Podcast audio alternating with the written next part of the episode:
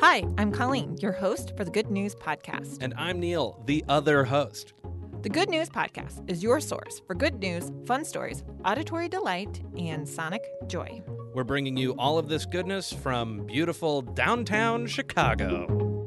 For today's episode, I just wanted to briefly share some great news for all my fellow Pixar fans out there. Ed Catmull and Pat Hanrahan have won the Turing Award and are splitting a cool million dollars.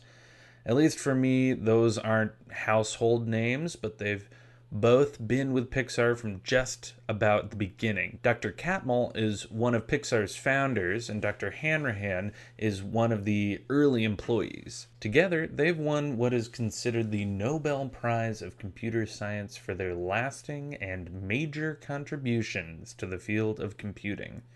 For me and for you, listener, that is mostly shown in Pixar films that we love. One of the biggest developments chalked up to Pixar is creating software that lets a computer accurately reflect light. I won't bore you with the details because I don't know any of them, but this major milestone is what helps computer generated skin and computer generated plastic look different from each other. Very cool interesting factoid that I'd forgotten slash never known is that Steve Jobs of Apple fame was the driving force behind Pixar becoming its own independent company. Thanks, Steve. So, to celebrate, pop in a DVD or get to streaming and watch a Pixar movie. I've got my favorite, WALL-E, of course, and I'm sure you do too. Drop a tweet at the Good News Pod to let me know your fave. Thanks for listening.